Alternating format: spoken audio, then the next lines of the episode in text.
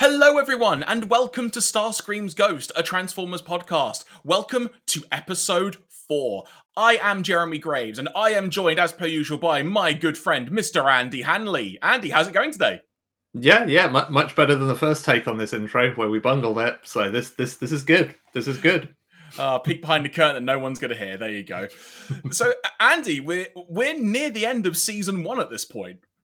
It's kind of hard to yeah. I say I say season one. I mean season one of the episodes that we're reviewing, not the actual end of series of this podcast.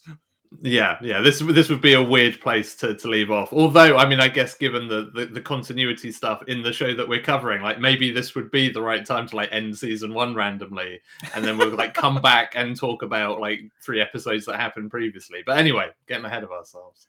Now, there we go. Well, in terms of what we are talking about today, everybody, we will be focusing on episodes 11, 12, and 13 of Transformers Season 1. Those episode titles, for those of you curious now, are War of the Dinobots, Countdown to Extinction, and Fire in the Sky.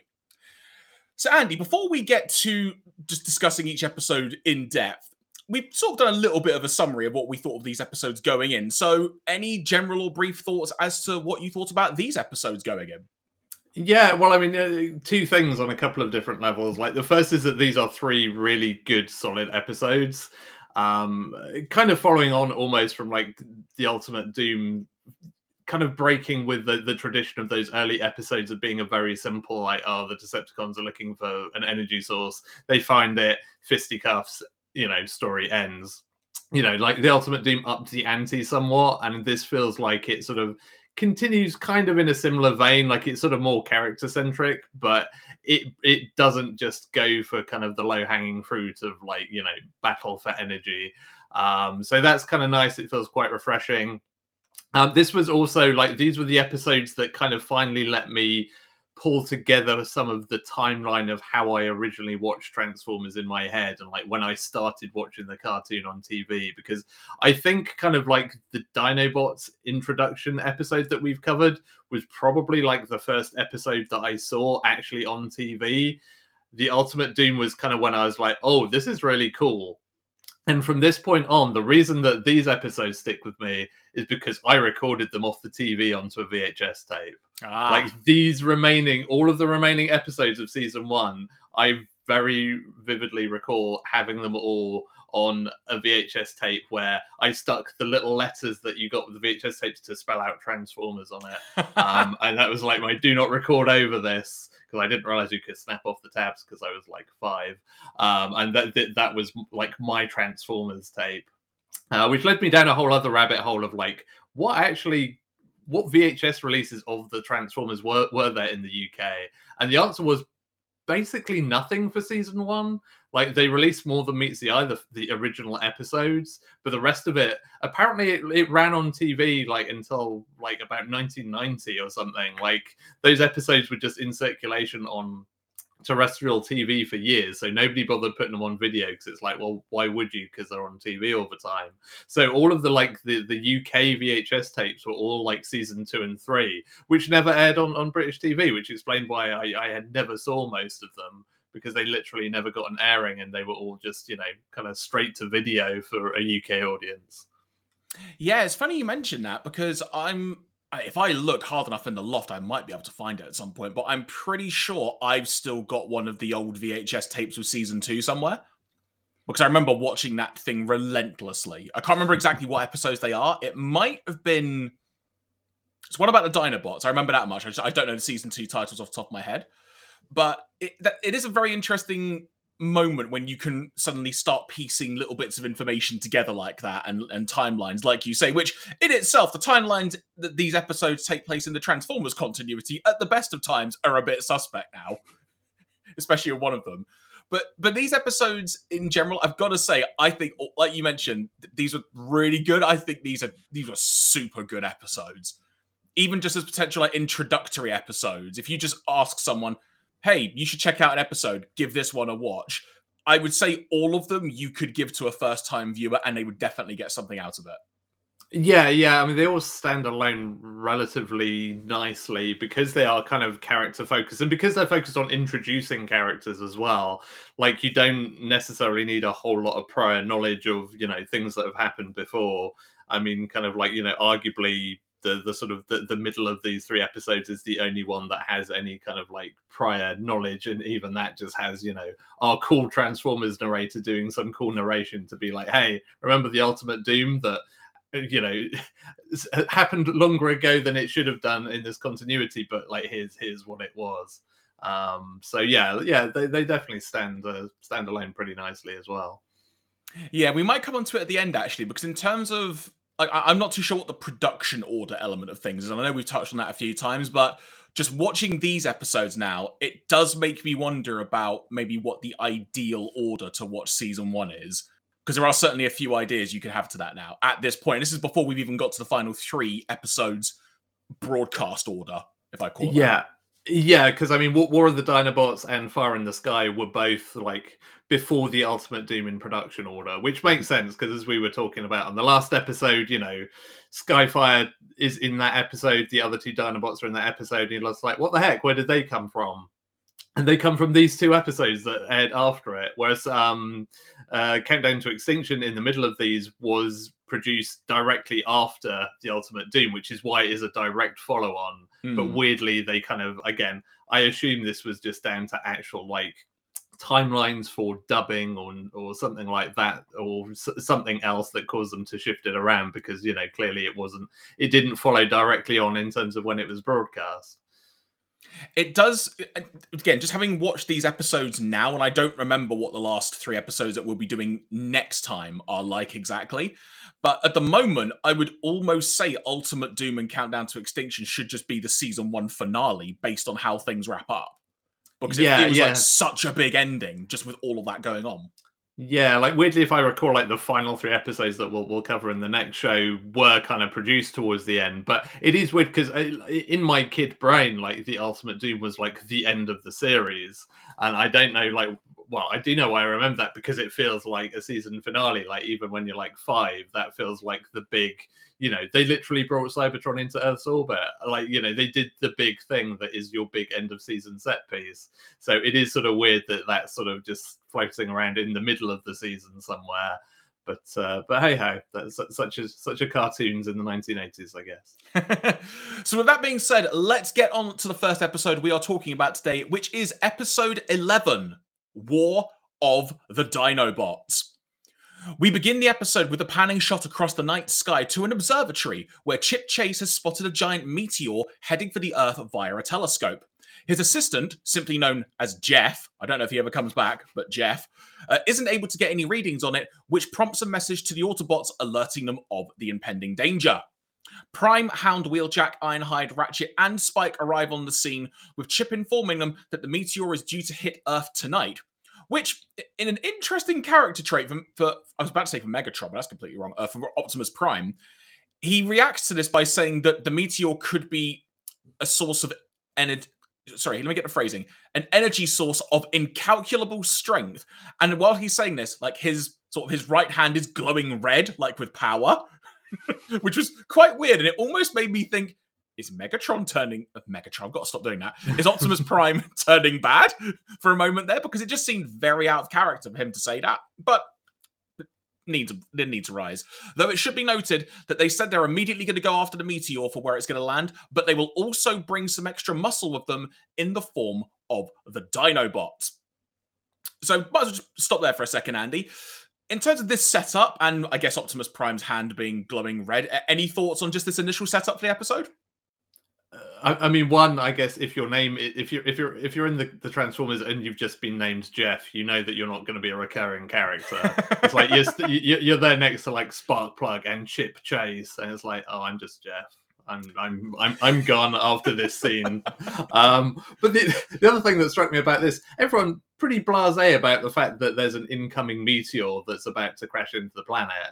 Like you know, Chip's just like, oh, cool, a meteor. And like Spike's like, well, I can't be worse than the Decepticons. I'm like, have you people not seen Deep Impact? Like, oh no, sorry, actually, you haven't. That film came out after this series, but like, you know, that everyone was kind of a little bit blasé about the thing that ironically wiped out the dinosaurs, and they're just like, "Oh, cool, a meteor. That'll be interesting." it's like I, I, I, I felt like I, I, I, had more of a feeling of urgency than any of the Autobots or anybody involved with them did, because that seems like it could have been a lot worse than than it ultimately turned out to be. So they were they were right to be kind of chill about it because it just turned out to be a kind of cool glowing rock. Yeah, like you were talking about have you not seen this? There was also part of me initially it was going, Do you not remember the Ultimate Doom? Oh wait, you probably don't, do you? Because it's technically not happened yet. So yeah. that aside. Cut to Decepticon HQ, where Megatron, actual Megatron at this point now, because I can't say character names properly, is reviewing footage of the Dinobots in action against them from previous battles, which I've put in plural because I don't think that footage was of battles against them specifically, but I, am not to know. And he is livid about how they were bested by the Dinobots. My finest warriors defeated by those primitive pea brained beasts. Revolting, as Megatron said. Just because any bad guy that says the word revolting, I think is a winner right there, personally. You don't hear that enough. Starscream points out that they were beaten by their sheer brute force, that being from the Dinobots, but Megatron disagrees and says it was because they they had a lack of strategy. This prompts Megatron to task Soundwave with discovering what the Dinobots' weak points are. Cut to Soundwave arriving at what appears to be an abandoned town outside of a city, taking care not to be seen by the Autobots who are also with Chip and Spike, as they are already in that same location. He proceeds to spy on them by using an inbuilt extendable mic from his tape deck form. Moments later, the meteorite comes crashing down, and after Ironhide sa- saves Chip and Spike from an, a near miss, let's say, when it comes to some falling debris, Prime decrees that they need to start analyzing the meteorite urgently, as it may contain unknown. Uh, it may contain energy unknown to Autobot sciences. I love that phrasing.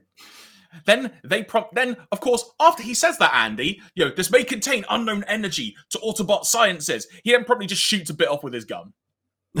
yeah, yeah. Well, I mean, that's. I mean, I believe that is the scientific method of just like you know, if, if there's a, an unknown substance and you're unsure of the reaction that it will have, you just shoot it and you see what happens. that's, that's the, the well-known scientific theory right there. With that done, the Dinobots are tasked with guarding the meteorite as the remaining Autobots then roll out, pun slightly intended there, back to HQ to analyze the fragment. It's during their exit of this scene that Optimus Prime makes it known to Spike and Chip that he's happy with the Dinobots and thinks it'll be worth Wheeljack making two more of them. At Autobot HQ, Andy, it's dinosaur lesson time, with Chip suggesting that a Stegosaurus and a and a tyran- Pteranodon, I think I pronounced that right, because I always thought it was a pterodactyl, but apparently I'm wrong, uh, being the next two that are built, with Wheeljack and Ratchet in agreement of these decisions. So, I like the fact that in terms of sort of uh, again thinking about the continuity element here and, and really emphasizing just how strong the Dinobots are I like the fact that Megatron is really annoyed that they just got bested by new Autobots that they didn't know and that they can't beat them. And again, we have that back and forth with Starscream, but just the element that they're really emphasizing how strong the Dinobots are. I really, really like that because there have been far too many times when you think back on the episodes where clearly the Decepticons have just been have just had too much muscle compared to the Autobots. Yeah, yeah. I mean, I think that's kind of one of the things, and it's it's one of those you can you can never be sure whether this was sort of written with any kind of like intent in the original like series Bible, but it's kind of one of the one of the good things that this kind of the, the Transformers as a whole like does throughout its run because you know later on you get to the point where it's like well the Autobots don't have any you know I mean, they can all fly, but like they don't have any actual like aircraft transformers, and so like you know, like the Aerialbots come about, and and I do like how there is that sort of um that kind of almost technical angle to the war where it's that constant like you know one side creates something new and then the other side has to to match it. It's like you know you have the the constructicons or the decepticon side and the whole like gestalt thing um, and, and all of that kind of stuff. And and this is kind of one of those good moments where yeah you do get the feeling that if it was like a a tag team wrestling tournament um, and not like you know a, a, war for energy, then the Decepticons would win because they they have the muscle, they have the brawn. You know, puns intended about the Autobots literally having brawn. Um, but uh, yeah, and, and, then like the Dinobots kind of like you know shift that balance the other way. So I, I do like that as well. I do also like the fact that the solution to the problem here isn't just like Megatron being like destroy the Dinobots, like find a way to destroy them. Like th- there's a smarter play that he has here. Um, and again, I think that's one of the things that's refreshing about this episode because again, the Transformers does it, and a lot of cartoons do it where you have a very like the, the leader of the bad guys is kind of dumb and has stupid ideas for like how to win the war or do whatever it is that they need to do. Whereas at least here, you know, this and the Ultimate Doom, like previously, are kind of like interesting, sort of like bigger ideas from Megatron than just like, ah, we'll just, you know, just attack, just beat them. Um, and, and I think that kind of that plays quite nicely as, as sort of a bit of again gives a bit of variety to the story rather than just the the usual like oh here's an excuse for a fight scene yeah i will add to that as well that in terms of so the megatron starscream dynamic and again i know our podcast is called starscream's ghost and we've talked about previously how i just didn't realize how much quite simply influence starscream had on various a- aspects of the show but i actually it sort of really occurred to me in this episode in particular where Starscream is probably pointing out what most viewers would say. Like if we're talking about continuity, it's like we lost to them because of their brute force. And then that, that's the obvious thing to say because they're blooming strong. But then Megatron just adding, no, no, no, strategy. You didn't have strategy. And it adds like a little bit of a deeper play, even though Starscream is very intelligent in his own right. Well, in his own right, occasionally, I'll say. But it, it's just a nice little bit of extra detail there, I thought. Yeah, yeah. I mean, I think that is very much kind of part of Starscream's role in this series. And we do get some peak Starscream throughout these episodes. Like we were plenty to look forward to there. um, but yeah, like he is also there to be the person that like points out an obvious flaw in a plan uh, and then have like Megatron be like, shut up, Starscream, um, and you know maybe bounce something off his head. Um, but um, yeah, like it, it, it, does really work quite well when you have that uh, you have that angle to it. Because I mean, it's like Starscream, like canonically, is like I'm pretty sure his like tech specs are he's like a scientist or something. Well, and we that, find you know, we find that out later in the episode. And yes, yeah, and, and you end up finding that out, and and that that kind of comes through in the cartoon as well. And so like you know he is clearly supposed to be quite kind of smart, like even if he doesn't always seem like it. May, maybe not always street smart is is what's going on there, but uh, but yeah, like it's it's it's a good dynamic. Like it, it's and, and it's kind of multi-purpose, and the series is pretty good at using it for, for all of those various purposes. Back at the meteorite landing zone, with the Dinobots alone, Soundwave performs a remote brain scan on each Dinobot and then reports back to Megatron. Megatron's assessment of each is that Slag is hostile, Grimlock is arrogant, and Sludge is stupid. He plans to make them turn on the Autobots and to get them to help get the Decepticons the meteorite for themselves. The Decepticons make for the meteorite landing zone, and after a quick battle with the Seeker jets, Megatron arrives, literally just stands in the way of all the firepower that the Dinobots is throwing at them, at him rather, and convinces the Dinobots that they're stronger than everyone, even like taking his arm cannon off and kind of yielding in front of them and whatnot. It was a really, really cool bit of play acting by Megatron there. And obviously emphasizing that the strongest should be leader, something that resonates with Grimlock quite a bit. After some quick conversing between the three Dinobots, including an awkward animation moment, Andy, which I'm guessing you probably picked up on as well, where Slag and Sludge are having a conversation only with a close-up shot of Slag. yeah, who, who is who is uh, Yes, yeah, I think it is that way around, isn't it? But yeah, like either way, yeah, like like his his lip flaps are for both characters as well. Like mm. that's a that's one of those moments where I wonder whether that was simply like a kind of because the thing to remember with with all of this stuff is it usually gets animated and then the voices get put on afterwards you know and they're animating based on the scripts and storyboards. I suspect there might have been something a little bit lost in translation like lingually there given that you know much of the animation was being done in japan by toei. And i suspect that maybe somebody didn't read something right there and thought oh both of these lines are from the same character here you go, there are your lip flaps. And then, of course, probably by the time it got to, to dubbing and the ADR stuff, they're just like, just just match the lip flaps on both. They're kids; they won't notice. It's it's probably fine. and they decide ultimately that, that being the Dinobots, that the Autobots are now their enemies, and Prime will be destroyed. With the Dinobots having been manipulated, Megatron orders the Seeker Jets to take the meteorite back to their base and asks the Dinobots if he could suggest a way to help them take out their new enemy. So, a lot a lot still going on there, but I just I really like the build up of this episode, Andy. It's just got a nice good pace about it. There's a clear direction going on. Megatron's manipulation is the one I was thinking of there. It's just it's so good and the way he plays it to convince the Dinobots to, to turn sides effectively. It's so well done, and especially from a writing perspective, it works brilliantly.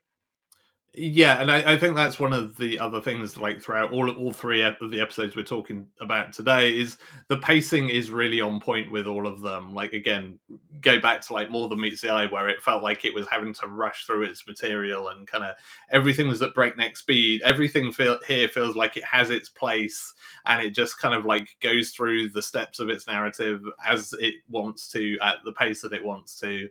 And yeah, like it's just nice because it it's not just a simple, you know, action series. Like this is kind of, you know, there's there's a really interesting psychology here to you know what Megatron's doing. It's a really interesting thing just in terms of like, you know, the Dinobots aren't from Cybertron, like or at least in this continuity, and so they don't really have a horse in the, in this race in terms of like the whole war or anything like that. Which again is actually kind of a, a nice like juxtaposition to Fire in the Sky at the end of this trio mm. of episodes, which has a similar kind of idea from a very different angle. Um, where it's like, but for the Dinobots, it's like, well, we're just we were created here. We're just doing what we're told. Like we don't really have a side specifically. Like we've just been given a badge and told what to do. Like, but we don't we, we don't have any considerations one way or the other. So, like, of course, they could be easily swayed to, to join the other side in, in a way that, like, no other sort of transformer could. And so, you know, it plays really well with them as just sort of like new characters, um, as well as stupid ones, of course. And I think to, to add further to that, on the on the the first episode, SOS Dinobots, I think it was, mm-hmm. where they debut, there's even that moment at the end of the episode when they're going to fight after they've now, you know, had their brains sorted out. And there's that moment when they're flying, when they're going, which ones are our friends? And they just go, the ones with this emblem on the chest, they're our friends. So it just it, it makes it very very simply that that's the only reason they know that they're on the same side as well. So it does add to that from a deeper lore perspective, I suppose is the way to phrase it.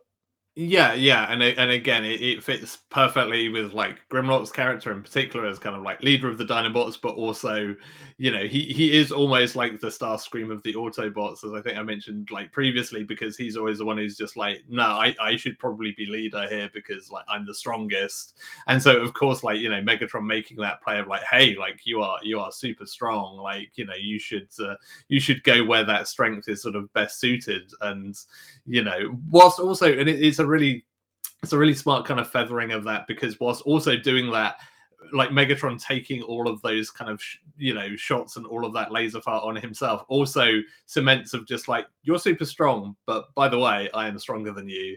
And so you know, it, it, it he creates that entire hierarchy just like really simply, and it's it is a really kind of like smart little bit of writing. And again, it's it, this is a really good Megatron episode of just like actually sort of you know you kind of get a good feel for him as you know as, as he's referred to in one of these later episodes it's just like well he's indestructible. And mm-hmm. it's like yeah kind of is at this point because he seems to keep coming back. Um, but like this is a really good example of just like no nah, he can he, he can take quite a, a beating and still like be be just fine. And also further emphasizes why he's the leader. Yeah yeah exactly. At Autobot HQ, work has begun on the on the two new Dinobots. But Wheeljack requests that Prime Trailbreaker, Trailbreaker, excuse me, and Chip go to his lab at once.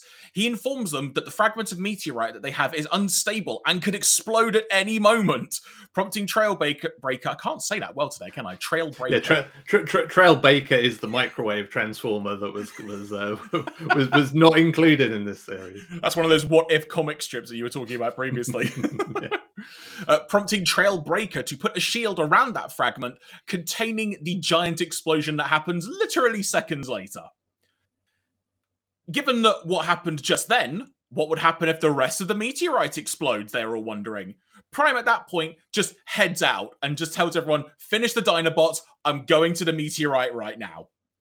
At this point, we are then introduced to the new Dinobots, and we get to see them transform at the same time. We have got Snarl and Swoop, respectively. Interesting line from Wheeljack here. I'm not sure if you caught Andy, but he said that Snarl, that being the Stegosaurus of the two, just for reference, reaches maximum strength when drawing from the power of the sun. Yeah, yeah. All, all of his um, like spiny bits are all um, solar panels hmm. in the the tech specs. So uh, yeah, but it's, it's again, it's it's a really this is one of the things that I think made me love Transformers as a kid, like beyond all like the cool robot designs and stuff, is often those little details in the, the, the tech specs of them of just like, oh, you know, this Transformer is this way because it does this. And like, you know, whether it's like their weaponry or little things like that, those are always the little touches of like, oh, that's so cool. He's like solar powered. Yeah, it's always good stuff like that, isn't it? It's just it's a little it's like you said when in previous episodes, when you add the word space in front of anything, it just sounds immeasurably better. yeah, yeah. So how to make things sound cool. So with the Dinobot, the, the two new Dinobots, I should emphasize, now on the scene, they need to be put through their paces as like a test. So Bluestreak, Sideswipe, Prowl, and Ironhide are tasked with stopping the Dinobots in a little bit of a scuffle, let's say. The easy way to sum this up, Andy, I feel, unless you want to elaborate more, is the Dinobots passed with flying colors.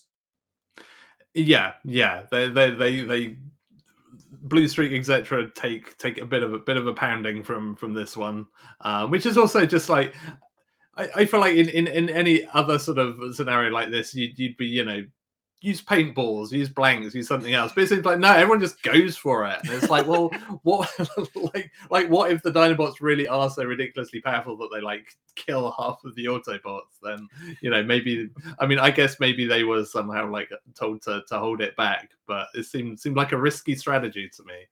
Yeah, I think there was actually a line by one of them, may have been by Bluestreak, when they said something to the effect of, "If this had been a real battle, we would have taken them." Yeah. There was a line of dialogue like that. Prime arrives at the landing zone to discover that the meteorite and the original three Dinobots are now gone.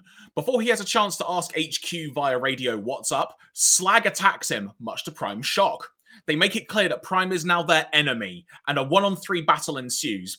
Now, uh, feel free to elaborate as you want, Andy, but just to sum up from my point of view, this was a great short encounter that showcased not only the strength of the original three Dinobots, but also how much strength that Prime has as well. Got some really good shots, and it was just a really, really fun little bit of, of battling before ultimately the Dinobots overpower him. Yeah, yeah, it's it's one of those occasions because Transformers action scenes often tend to be kind of all over the place because you normally have like a lot of different kind of skirmishes going on at the same time and you maybe have a bit of megatron versus optimus prime like a, as a centerpiece of it. But this is kind of good because it's a bit of a more isolated kind of three on one that just lets you kind of like you know soak in those specific characters and kind of their strengths at that moment. And uh, yeah i mean it, it, this was also a moment that made me kind of realize like weird animation errors aside, and, and there are a couple of them in this episode, this feels like a really well animated episode of Transformers as mm-hmm. well. Like compared to some of the early ones, even it, feels like it had more time for like detail and stuff like because there are a lot of episodes where all the transformers look kind of flat for the most part where this felt like it had like a lot more like reflection effects and stuff like that going on. Again like not not transformers the movie level of like oh man that you've done a lot with this but it felt like it had an extra layer of polish that other episodes didn't have, which is maybe why it ended up getting delayed to behind the ultimate doom because maybe there was somebody being like no i've got to put all the reflections on the dinobots here like leave me alone mm. um but no this is this is a good looking episode I, I, feel like as a lot of these go it felt it felt like an episode that you could take a lot more kind of like stand out like screenshots or clips of and be like oh yeah you know this is a pretty solidly animated bit of work yeah, completely agree. And to, to, emphasize the animation quality and not to, to jump the gun too much in terms of what we're going to talk about, but just uh, Val, I'll do it as an all-encompassing. Just the battles in general in this episode, they do feel like they're on a higher level visually than what we have seen. Yeah. Now, that fight I was talking about, the one on three battle, it ultimately concludes with Prime falling into a small ravine that was created by an earthquake by one of the Dinobots after all three were just shooting at him at once. The Dinobots survey their fallen opponent and are shocked to see that Prime is still alive. Now, this causes Grimlock to appreciate how strong Prime actually is. And as Slag is about to deliver the final shot, Grimlock just instinctively stops him and just bats the gun out the way, though he doesn't actually know why. And they pick up Prime and head to Megatron. We then cut to the Decepticons who are creating a blooming load of energy cubes, to say the least, uh, from the meteorite, excuse me.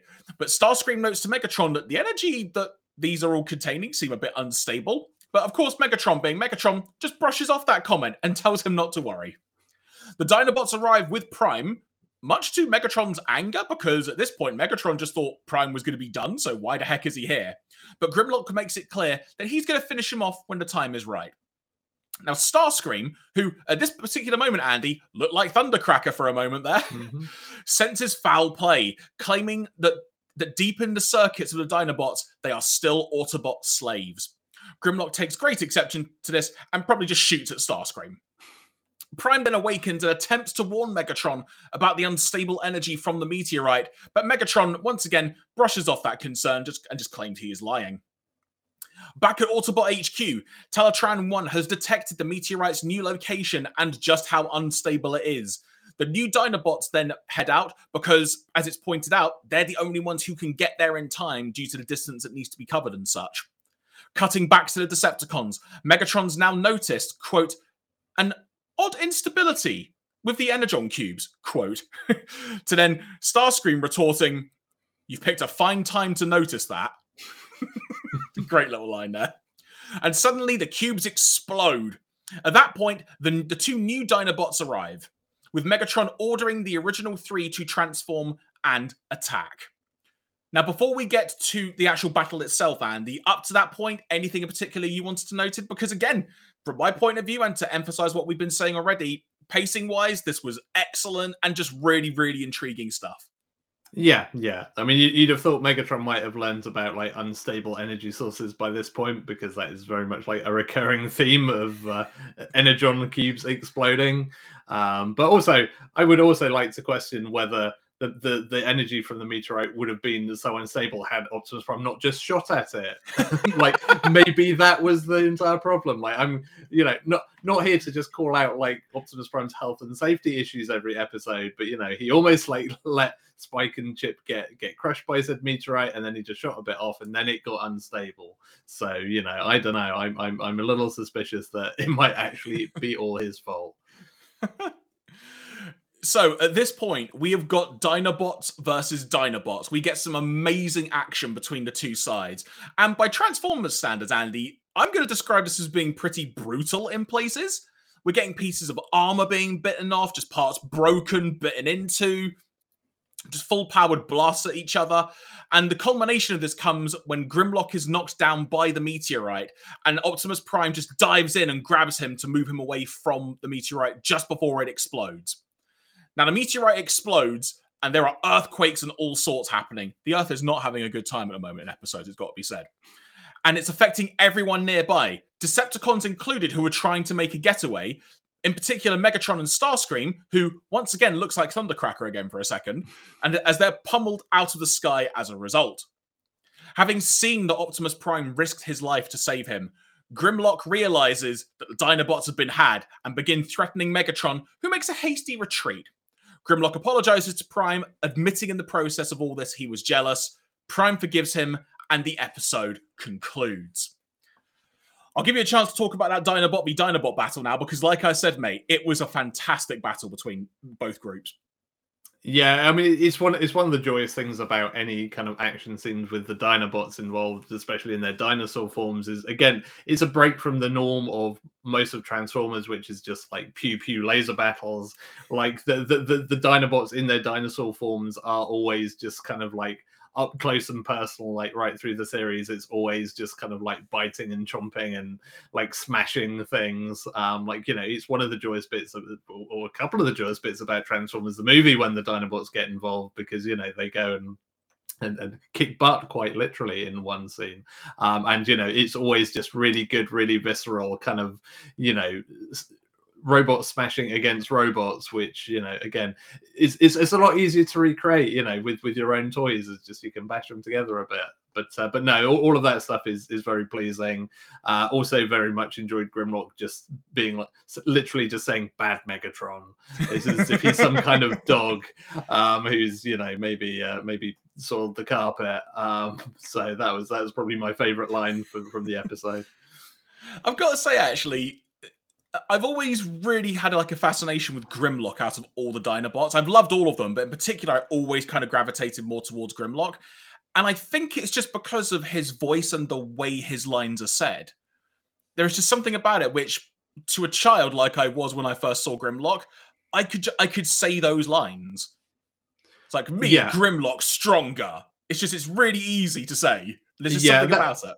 That that's the thing because it's like yeah, kind of all the Dinobots sort of have the same cadence, but the voice acting for Grimlock in particular is just it's a really good kind of like gravelly sort of voice, and it's really it's always just really enjoyable to hear, like matched with that, and yeah, it's kind of it's almost a bit like sort of the the Yoda effect of just having that slightly weird sort of like word formation and cadence that is kind of fun and sort of becomes like an iconic thing that again i feel like especially as you get into the movie and the later seasons like the the writers kind of cotton on that you can actually do some fun stuff with that and kind of like make grimlock more verbose but not overly so and still kind of keep that whole thing up and and it, it works really well. And yeah, like Grim, Grimlock is always like the the, the Dinobot MVP. Like you know, he, he always uh, he, he always kind of brings the the good stuff as far as that goes because he is kind of their spokesman as well. I mean, most of the other Dinobots don't really talk all that much, um, so he always ends up like being the spokesperson as well.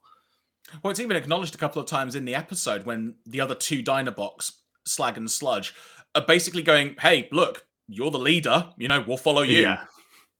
So it's just the way he rolls. Exactly. Yes. Yeah. Like I, I, feel like he's he's marginally more intelligent than the others, and somehow is sort of like yeah. And obviously he's a T Rex, so of course he's in charge.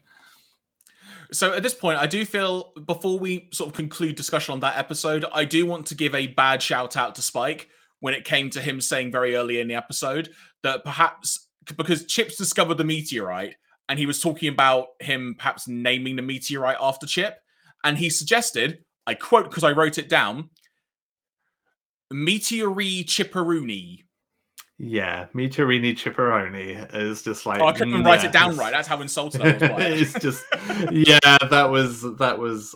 At least I, I feel like that was maybe an attempt to be like deliberately terrible. I I also enjoyed like earlier in that episode. There's a point where like you know Chip mentions the the, the, names of like the, the new dinosaurs that are going to become Dinobots, and Sparkplug was just basically like, "How do you know dinosaur names?" yes, like, everybody knows dinosaur names. Sparkplug. It's like it's not that shocking. yeah, there's. there was also a wonderful moment when he was just looking at the blueprints while they were trying to make them, and then Chip just comes on and goes, "Oh, that and that and that." It's like, "Oh, okay." It's kind of like an awkward moment. I appreciate yeah. for audio listeners that was a very bad description there, but basically just holding blueprints and then just pointing at things. So. Yeah, yeah, I, I did actually. I, I, do enjoy those, like just kind of building the robot scenes. Actually, they're just a really nice little montage of yeah, just like you know blueprints and uh, oxyacetylene torches and, and all of that kind of stuff. There's something kind of cool about that, as just to like, oh man, they're they're building a robot. That's kind of awesome. I know, right? So, mate, War of the Dinobots. Any final thoughts or any closing thoughts? Like I said, from my perspective, love this episode. Great stuff.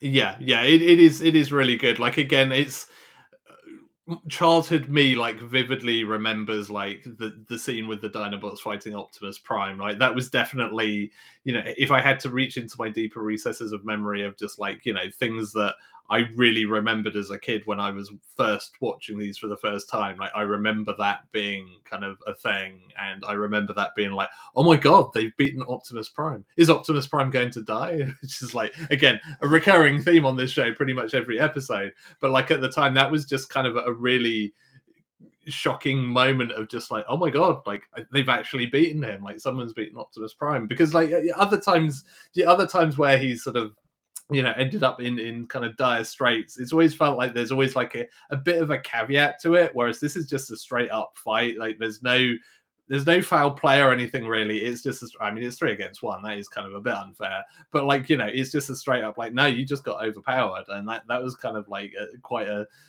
quite a moment, like watching this as a kid. Yeah, and I've also just thought ahead of like you just mentioned. Oh, is Optimus Prime going to die this week? And ultimately, we get to Transformers the movie and just imagine at that point.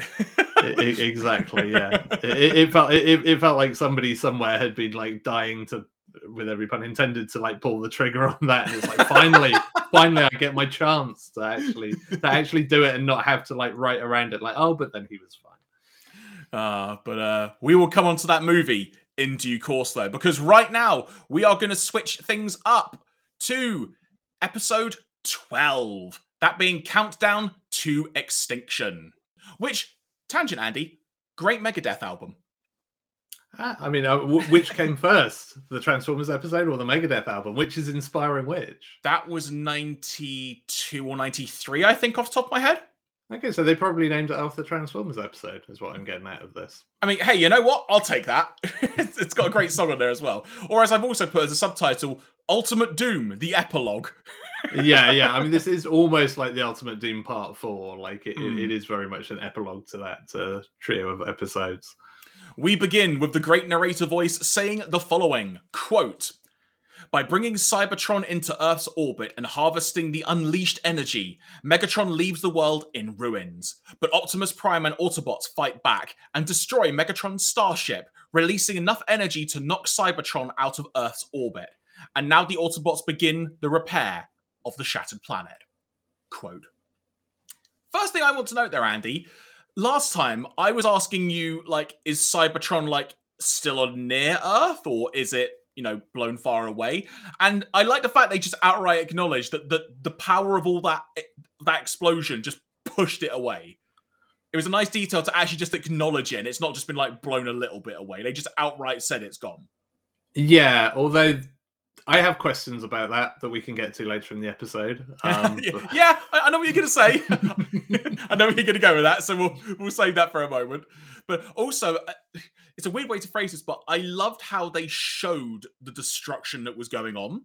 I think a decent amount of it was new footage that they had drawn for it, but just showing the devastation that had gone on from Cybertron being there and just the amount of carnage and havoc that had been wreaked, it just looked like, damn man, yeah, there, there had been a lot of damage, hadn't there? Yeah, well, and, and just the fact that it acknowledges it, and you have the Autobots kind of trying to fix it up and like you know repair the potholes in the roads, etc., etc. Which come to Glasgow, please, Ironhide. Like we need you. um, but she written that down in a second, actually, as well. um, but but you know, I, I like that because again, it's one of your typical kind of like kids cartoon things. Is whenever like a, a, a any sort of big like disaster ends or is thwarted like everything just goes back to normal.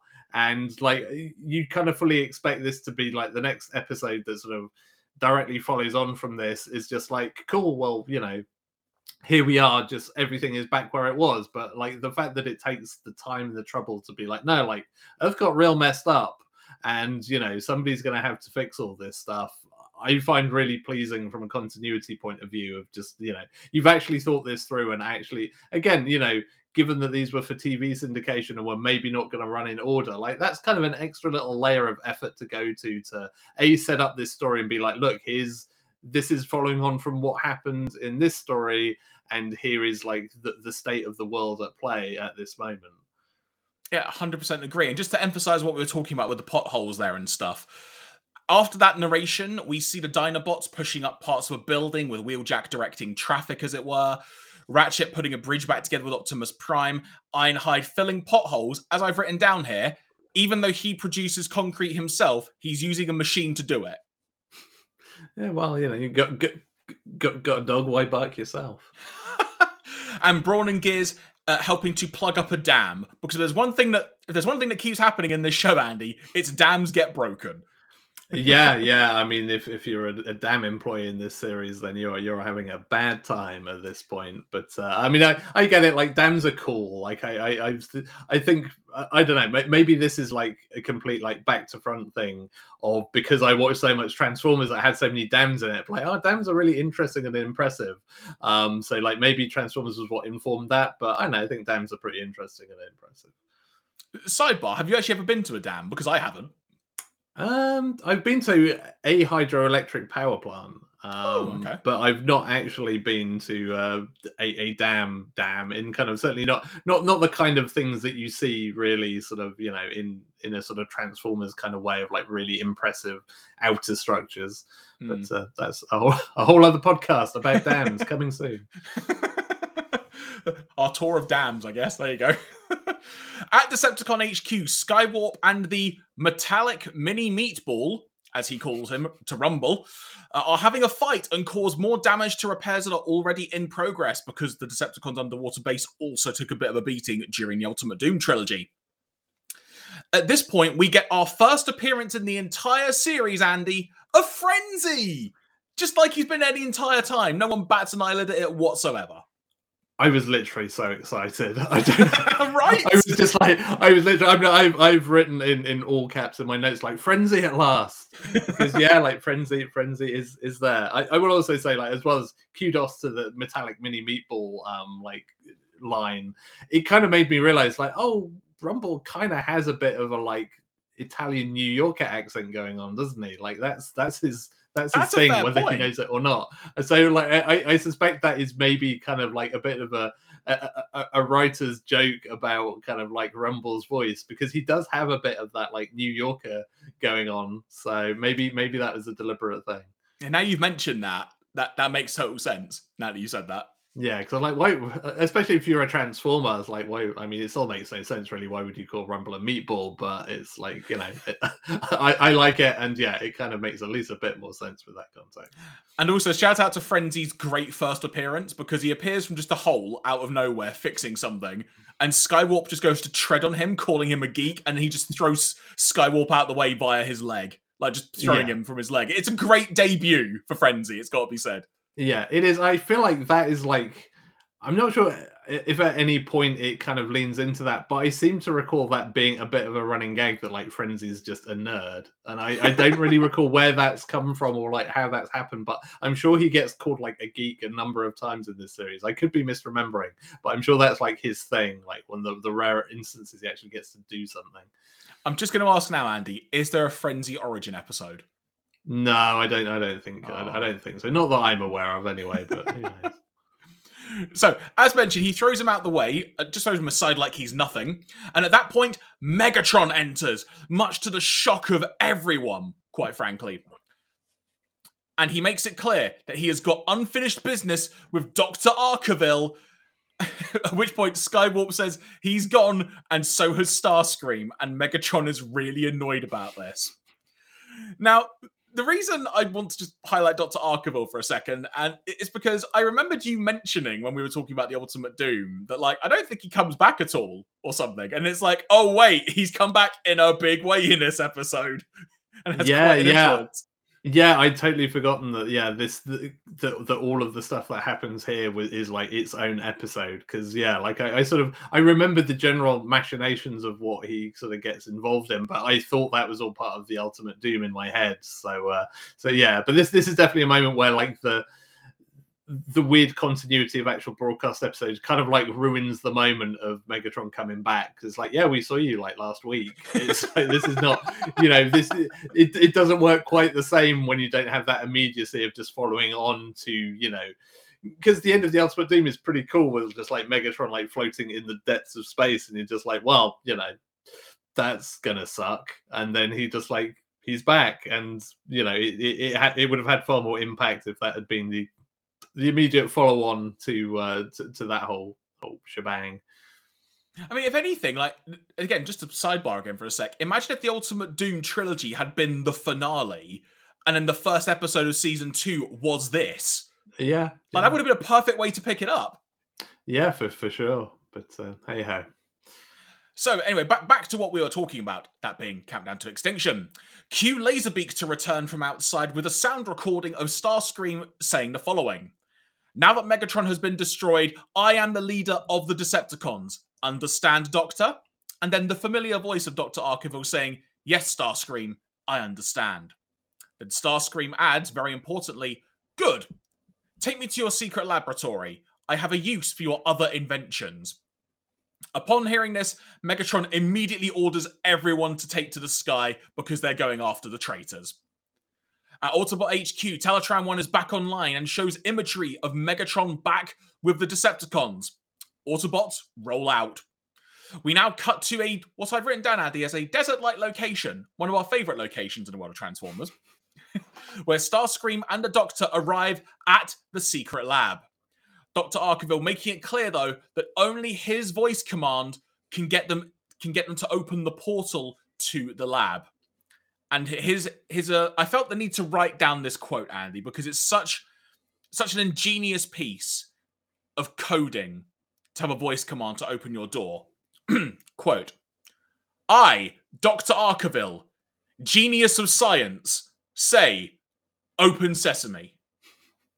End quote. Yeah, and, and, and and I like how the response to that is even Starscream, who's not been on this planet very long, is just like, oh, oh, open sesame, oh, how original. just Starscream, Starscream's like the MVP of this episode. Just got such, just a great bit of character and character de- development, and also just one-liners as well.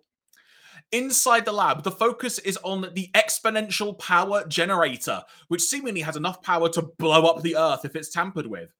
This leads to Starscream integrating that with a timing device, improving it, as he phrases it, to build power to an infinite capacity, which will cause the Earth to explode in 7 hours and 58 minutes. The Doctor is completely against this plan from Starscream, but is unable to trick Starscream into letting him monitor the device. And his pleas get him nowhere to, to not take him away either, as Starscream makes for Cybertron with the Doctor inside so that he can collect the power generated from the explosion of Earth there. And that is when we hit a commercial break.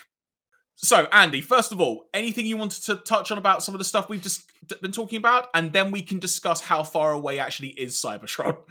Yeah, I mean, there are a few things. I mean, for, for starters, like why did Dr. Arkeville go along with the whole like you know initial plan that, that Megatron had in the Ultimate Doom when he had an exponential power generator in his garage?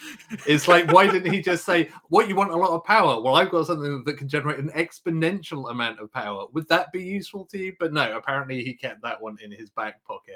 Um, but I do also and again, this sort of plays into like you know the, the future the, the next episode of like, oh, Starscream's a scientist. Because he's just like, oh, by the way, I just I just added a timer to this. I've just put a thermostat on it because I thought right. it'd be kind of handy. it's just like I've just and I know I I really enjoyed that as a like again, especially because Starscream is for most of this series has been more kind of like words than action. Like he likes to like talk down everybody else's plans and tell everyone how great he is, but you don't get to see all that much of it. This is actually a really good episode for just like Starscream actually going on the offensive, going on the front foot of like, right, okay, Megatron's gone, I'm in charge. This is how this is going to go. Um, and and that particular moment is a really good one of uh, especially because of how it like comes back around later in the episode where Starscream's like no like I'm you know I, am exactly the kind of person that would like you know put a spanner in somebody's plans to thwart them. So I know all the things you're going to try to kind of outsmart me. So I'm one step ahead on all of that. Sorry bad news for you. And then off to Cybertron we go? Question mark.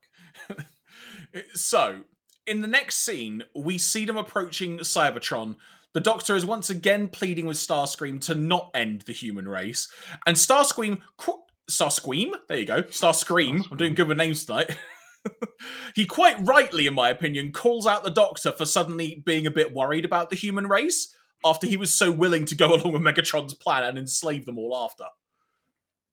I think Starscream's got a point. Just saying. I mean, yeah, again, it's one of those really good Starscream moments of just like says what everyone else is thinking, um, and it's just like, yeah, I mean, yeah, like, uh, uh, I mean, even when the Earth was being destroyed, like you know, in the Ultimate Doom, it was far less about the human race and more about this was going to be my planet.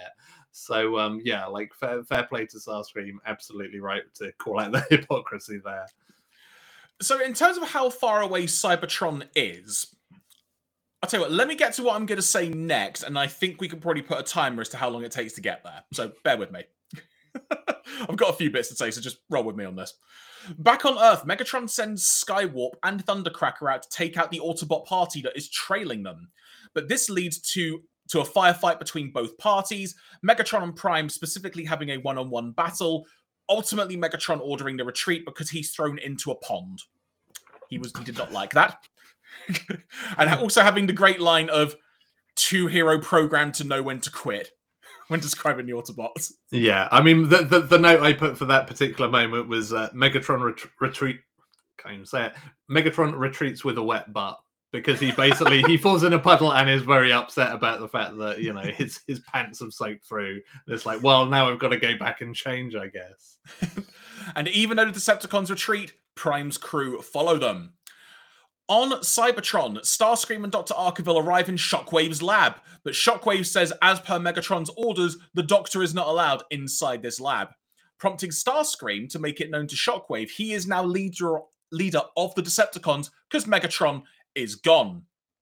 And Shockwave is a bit shocked by this, slight pun intended there. But my favorite moment is when he proves it was when Starscream proves it by effectively doing the Autobot equivalent of holding up like the FBI or police badge, which is a Decepticon logo. It's just a wonderful moment that I laughed so hard at. just yeah, just imagine like Starscream, Decepticon leader.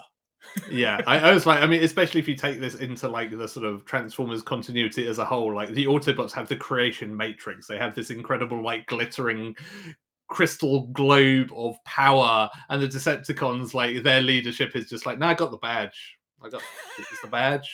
That's all it takes. I, yeah, I, I, also really like in this bit where like you know Starscream is just like, yeah, I'm leader, and Shockwave's just like, what? it's literally his response is just like, what? It's just like even his like logic circuits are unable to comprehend the fact that that could possibly be true. It's like what? No, come on. And then it's like immediately after that, he's like, but Megatron's indestructible. yeah, well. yeah, which is again is is the, the great like which is the one bit of this episode that does work quite well after like the the the, the War of the Dinobots episode of just like yeah, actually yeah, you, you've got a point there. And then also after that, worth noting, Shockwave notes he is unable to contact Megatron due to interference between there and Earth, so he can't actually reach Megatron. And Starscream ultimately just has enough of Shockwave's unwavering loyalty towards Megatron and orders him to not make any further further attempts to contact Earth. Shockwave ultimately relents and is told to set up the energy collectors as there is now only three hours until the Earth is going to explode. So, on that basis, Andy, this is where I was going to with the timer thing. If it's basically eight hours when when they leave, and now it's at three hours, I think we can probably figure out how long it's taken them to get there, roughly. But then it yes. doesn't make sense when he's got to go back to Earth a bit later. Uh, yeah, yeah, and I mean, I, I need to know how long it is in microseconds or astroseconds rather. um, and, and the, but the, the, the thing that and, and I I ended up sitting like thinking about this far too much and kind of like oh, figuring figuring out like my own like head canon about how this makes sense because like you know at the very start of this series, the Autobots and Decepticons crash onto Earth. They're like, "Oh, we're stranded on Earth." It's like, apparently not. Apparently, you could have just flown back anytime you wanted, but you didn't. And like, I, I kind of the only thing I can think of as a kind of make good on this is like, I guess one maybe only the Seekers have like the range to do that, and B, I guess while they were collecting energon, like it would have been suboptimal to just like fill the cockpit with energon cubes because it probably takes more energy or more energon, if you like, for a seeker to fly to Cybertron than it does like the energy that they could carry. So I'm like, I guess I'll give them a pass on this, but also they just flew to Cybertron after like weeks and weeks of like, ah, we are stranded on Earth. Like we need to bring Cybertron to us. We need a space bridge. It's like you could have could have just flown. You could have just flown. Or unless Starscream was just going, no, I can fly there. Watch me. yeah, maybe, maybe. I mean, I'm sure there's probably somebody, some kind of mathematician who can like use the the time that it took, and I bet there's got to be like some statistic of like the speed at which. In fact, I'm pretty sure like the tech specs for the Seekers tell you that they can fly at like Mach two or something. So somebody can probably actually calculate exactly how far Cybertron oh, is from Earth given those pieces of data. So if you're if you're a mathematician and you're able to figure that out for us, please please write in. I guess. At this point, Starscream makes some final preparations at a computer, but the Doctor is going to try and stop him. He tries to stop the energy collectors himself at the same terminal that Starscream was working at when he is promptly electrocuted, quite badly, it's got to be said.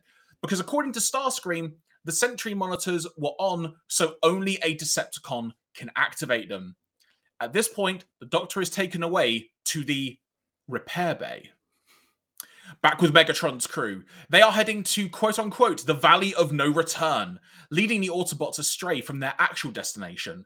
At that point, they stumble upon quicksand, and the Autobots are caught and unable to move. Megatron's crew, Sans Laserbeak, who is making sure that all is said and done when push comes to shove, fly away. Prime suggests to Ironhide to send a blast of super cool nitrogen into the quicksand. Laserbeak tries to interfere, realizing what's about to happen, but instead gets hit by a missile, transforms into his cassette form, and Jazz catches him with his free arm. I feel sorry for Laserbeak. He was he was clearly outmatched here. There was just too many other Autobots. Yeah, yeah. He he probably shouldn't have flown around when he could have just sat and watched them. But uh, also, I don't know if super cool nitrogen actually could get you out of quicksand. I, I, in a weird way, I don't want to know.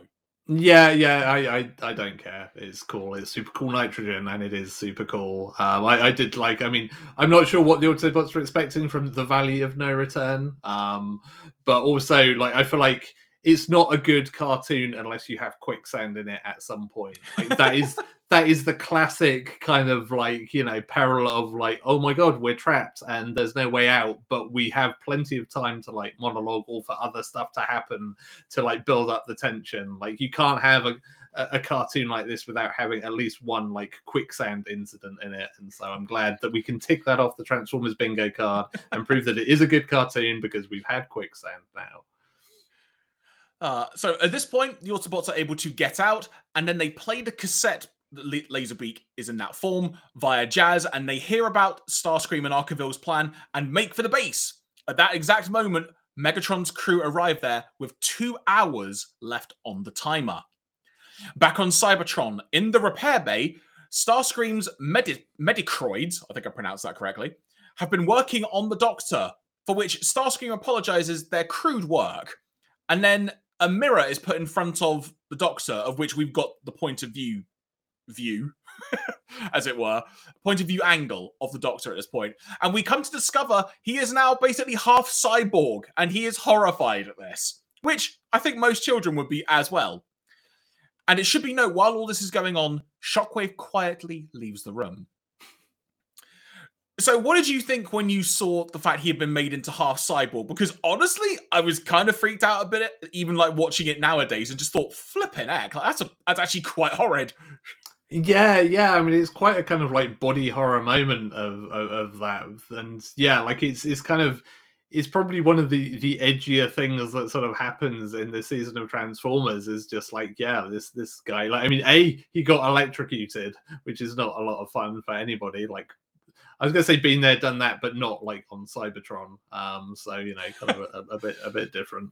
And, and and also I was not turned into like a, a, cyborg, so you know that was that was a bonus. But yeah, like that that is quite a shocking moment. Um, and also I will say this episode really great for um for Doctor Arkeville like surprised and shocked and distressed faces. Like we get a lot of good close-ups of him just going, "Oh, oh no!"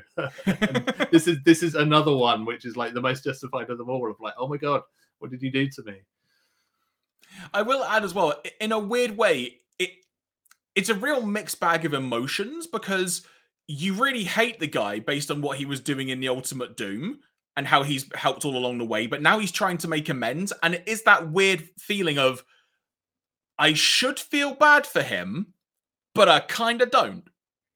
Yeah, in a weird it, way, it's it's very weird it's an interesting one for this character as well because again, that's the sort of thing where elsewhere you get a sort of like a proper redemption story where you know this would maybe be the episode where like I'm to pretend to get along with Starscream's plan, but actually I'm here to save the Earth.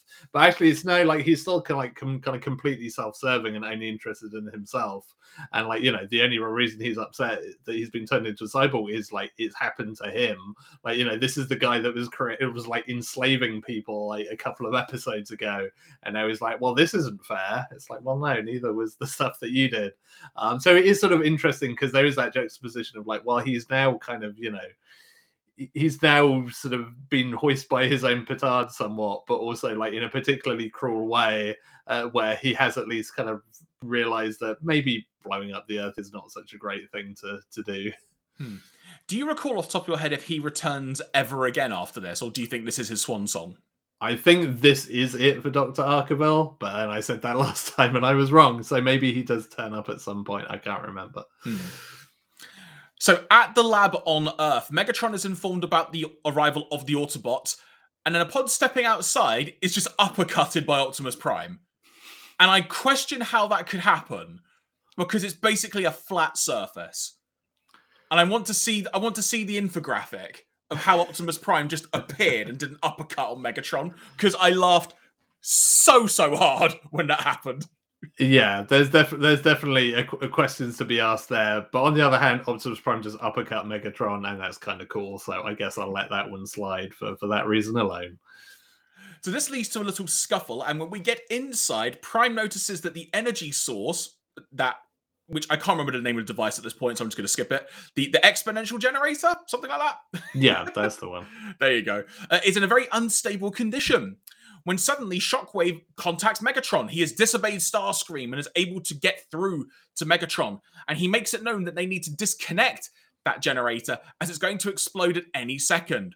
At this point, we see Prime and Megatron briefly having a little bit of a team up to try and find this timer device, which ultimately Megatron finds with two seconds to spare and rips it off the wall. At this point, Shockwave tells Megatron about Starscream and the fact that he is on Cybertron and what his plan is, with Megatron retorting with, When I get him, his catalytic data assembly is mine. Great line. Great line. Back on Cybertron, Starscream doesn't understand why the Earth hasn't blown up, and he orders Arkeville to go back to Earth and check the device. But the doctor is now half robot, literally bound to a chair, and basically goes, How? How can I return to Earth? And then starts saying, You need to go back to Earth and check on it. You do because you're the only one that knows how it works. Which, again, fair play to the doctor. He ain't wrong. yeah, and, and, I, and I, I love this whole scene because we get to see grouchy Starscream, who's just like been all his plan his plan has gone wrong, and like his solution to it is just like, no, you idiot, you're gonna have to fix this. And just great shots of, of Starscream just like kind of like hand on, on his chin, just like looking really grumpy of like, oh god damn it, this is not gone to plan, and it's it's really great. Or also like kudos to, to Dr. Arkeville for just being like, "How do you want me to get there? Roller skate?" And it's like, actually, Starscream probably did install roller skates in your cyborg body, so you should maybe be careful what you say. Um, but there's also like a, a very a very good line. Oh, such good stuff. So at this point, uh, Starscream then heads off back to Earth. Back at the lab, Megatron has disconnected the actual exponential generator itself, and it's also melted some of his like chest housing in the process as well, further adding to the in, to the uh, the indestructible nature of him in general. Prime and Megatron start scuffling over the generator's core, and with it at its most unstable capacity, we go outside and we once again see a bit of a team up from Prime and Megatron as Megatron turns into his gun form Prime loads up the end of the gun, the barrel, if you will, with the core, and then fires it into space. At which point it goes past Starscream, who is about to arrive back on Earth. He basically goes, The heck was that? And it explodes, and Starscream comes crashing down to Earth. And of course, what's the first Decepticon that, that Starscream sees? Megatron. It's a wonderful moment. And it's a moment of, uh oh. At which point, the Autobots are seen joking at the end of the episode, wondering what Megatron is going to do to Starscream. this was just a really, really good episode, Andy. And I've got to say, I think, just, uh, again, I know, and I've said it a few times in over episodes now, we've called this podcast Starscream's Ghost and not realizing in hindsight how much he will be involved. Because I remembered him being in there, there, in there a lot, excuse me.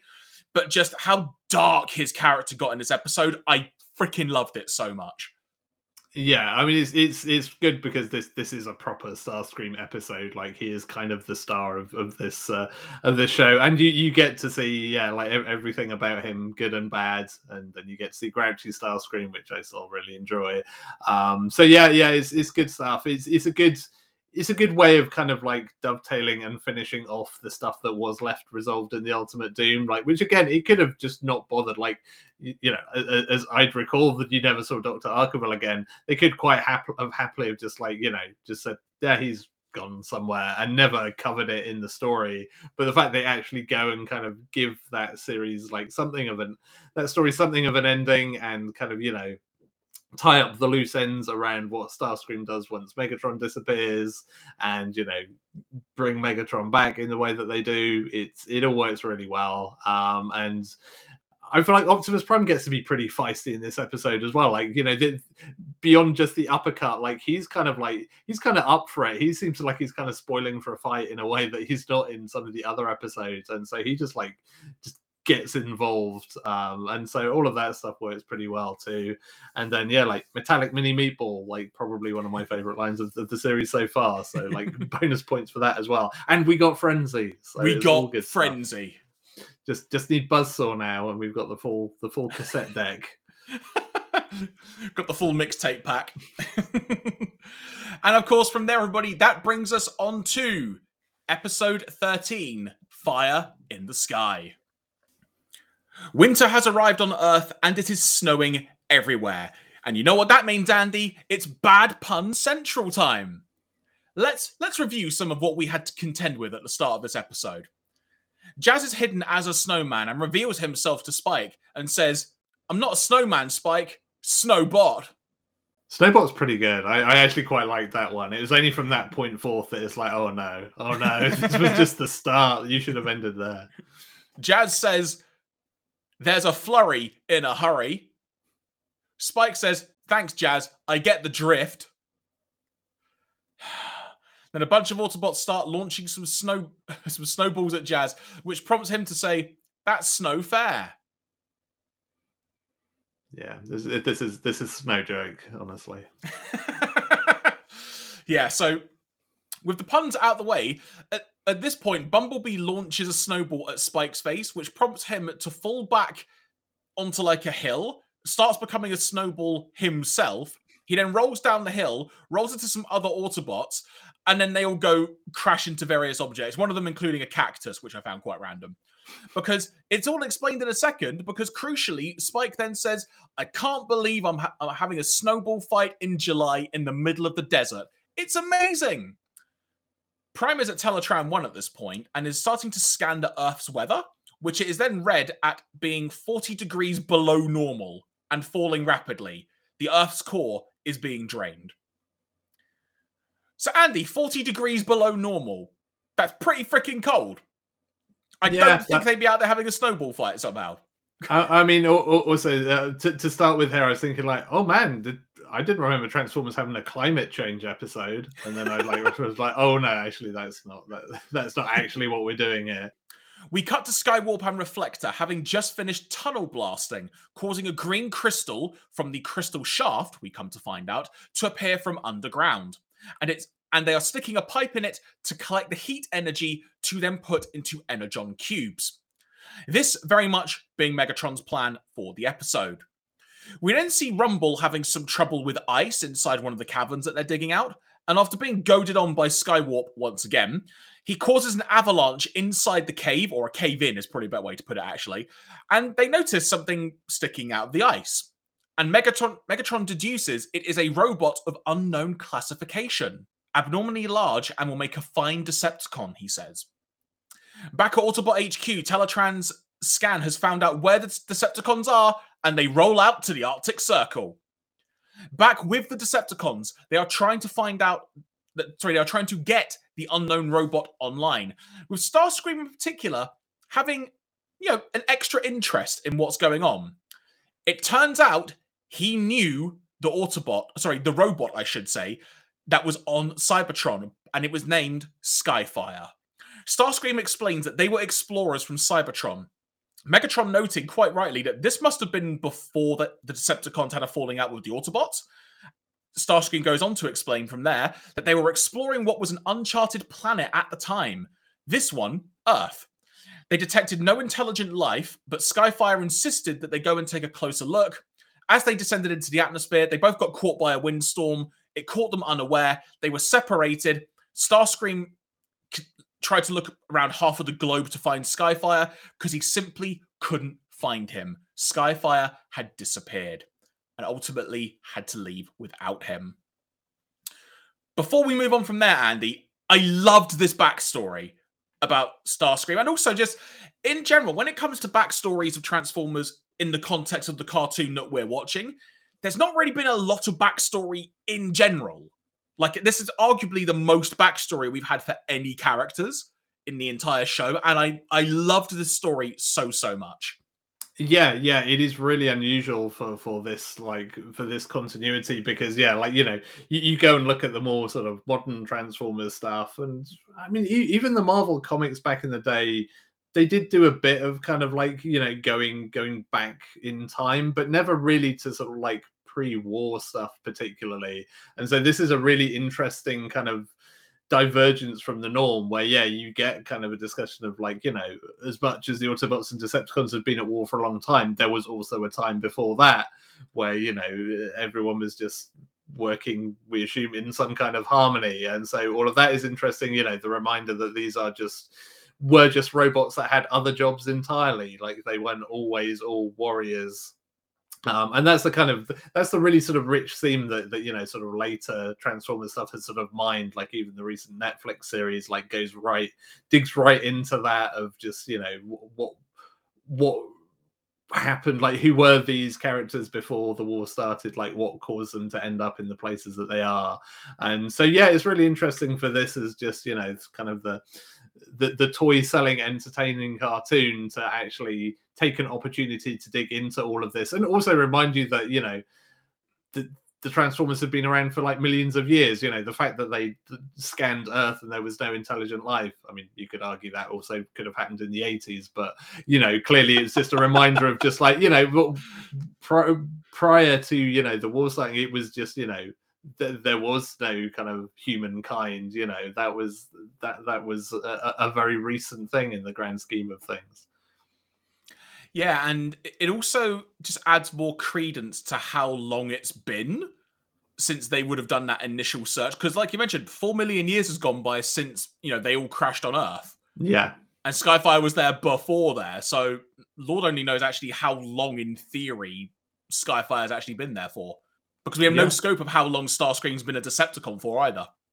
Yeah, yeah. I mean, that's the thing. Yeah, you don't because I mean, I forget exactly how it's phrased right at the start of the first episode, but that was like you know the war was raged for like millions of years or whatever. So it's uh, you know it's been been quite a long time. It's a, a, a long time to be stuck in a in an ice cap.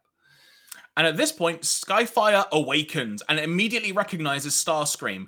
But their conversation on what actually happened is cut short as Megatron explains the situation from a Decepticon perspective, of course and anoints Skyfire a new member of the Decepticons.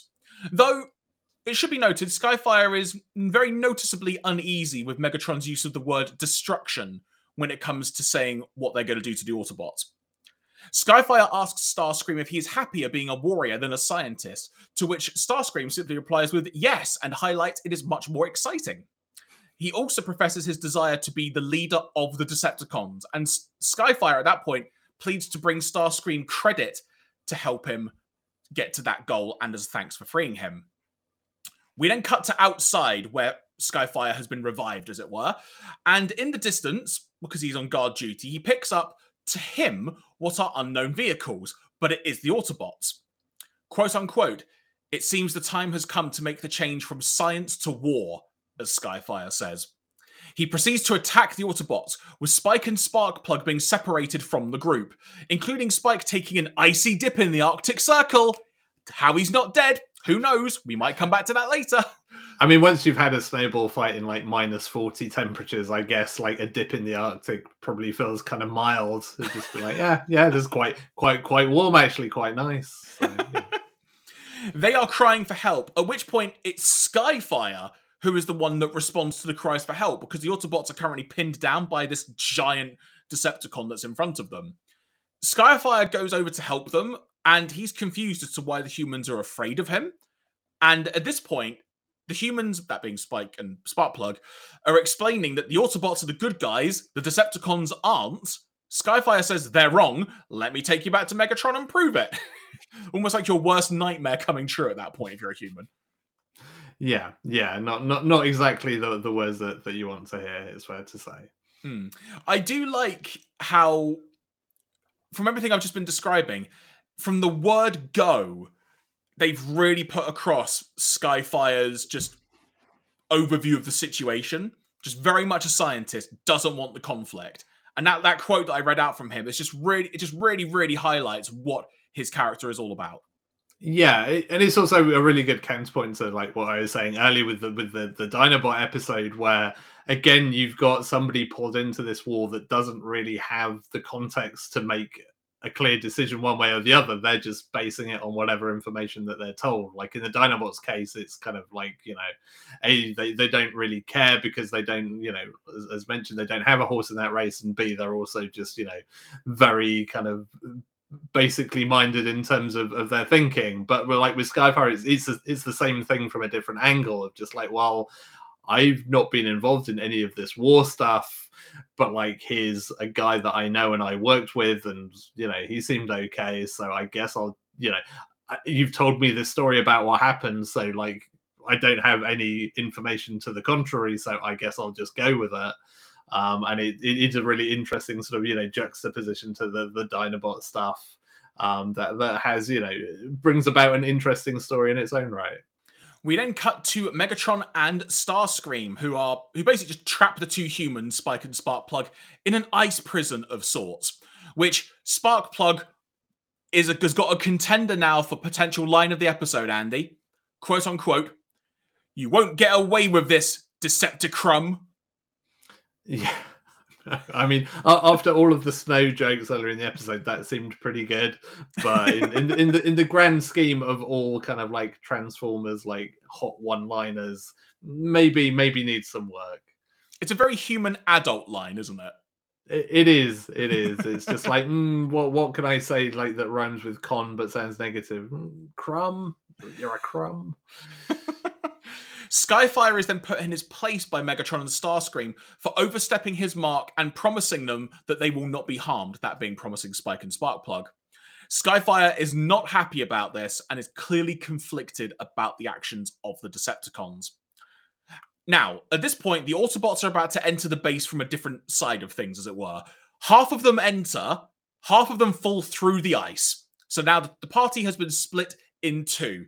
Cliffjumper, Prime, Bumblebee, and Jazz go on their merry way, as it were, and they're able to eventually free Sparkplug and Spike. With Cliffjumper, once again, being a bit gun jumper here when he immediately hears them and just goes driving off. You know, we've, we've got our, our weekly dose of gun jumper here. Also has a wonderful line about. So, sorry, slow down, Jeremy he he is the one that frees Sparkplug and Spike from the prison. He kind of melts the ice, if you will, and he does have a witty line about how his laser has a defrost setting. So there. I had to note that, Andy. I, I needed to because we need, we need yeah. to acknowledge the in some way the one-liners on this. Meanwhile, Hound, Ironhide, Gears, and Ratchet stumble upon Reflector extracting heat from the crystal. Now, Andy, I'm talking about one-liners here. We might have line of the episode here. Okay, are you ready? I'm, I'm ready. From Ironhide, I'm not going to do the accent. Well, I'll be reprogrammed with a rivet ruler. Yeah, it, it sounds unpleasant and uncomfortable, so I'll I'll take it. Unfortunately, before that crew are able to report to Primus to what they've discovered, they are discovered, in fact, not not having a good day. They are. At this point, Ravage is then sent to see if there are any more Autobots lurking about. Conveniently, Ravage finds Prime's party and basically pounces on Cliffjumper because once again, Cliffjumper's gone ahead of the pack. Because Gun Jumper, everybody. That's the way it works. Ravage, though, is taken care of by Prime and ultimately Bumblebee causing a small cave in blocking his path. On the surface, Team Hound is about to be taken out by the Decepticons, with Starscream admonishing Skyfire once again for the cold clearly having, having impacted his loyalty circuit or something to that effect. Despite orders to terminate the Autobots, Skyfire refuses to do the job. So, so Starscream turns on him and shoots him. And at this point, also blows up the crystal, and we see a bunch of Autobots just blown to bits, quite literally. Anything you wanted to make mention of during all of that that I've been mentioning, Andy? Any notes at all you had, or any interactions that you wanted to uh, to impart on people that I may have missed? No, I mean I think it's more just generally like as this episode goes on, like I, I really enjoy just like Skyfire's character in the midst of all of this, of kind of like seeing that progression from just like, okay, well, I've been told that this is how things are, I'm going to go with it, to kind of starting to realize that something's up here and it's slowly kind of dawning on him that like wait i've kind of been sold a pup here. Like uh, this is not this this is not the fun after school club that i thought i was joining. Like this is something else entirely. Um and it's it's kind of it's a good progression. Again as we talked about earlier in the episode of like a good pacing to all of these episodes like it feels like it moves at just the right clip. It's not a sudden like turnaround of like oh my god like you know good good is bad bad is good. I, I i can see the light now. Like there's this more sort of gradual little things building up and then bigger things kind of landing on top of that to be like oh wait the are, are we the baddies? as the the, the, the comedy sketch goes. Mm, yeah, I, I, agree. There really is a lot of, uh, there really has just been a lot of room for stuff to breathe in these episodes.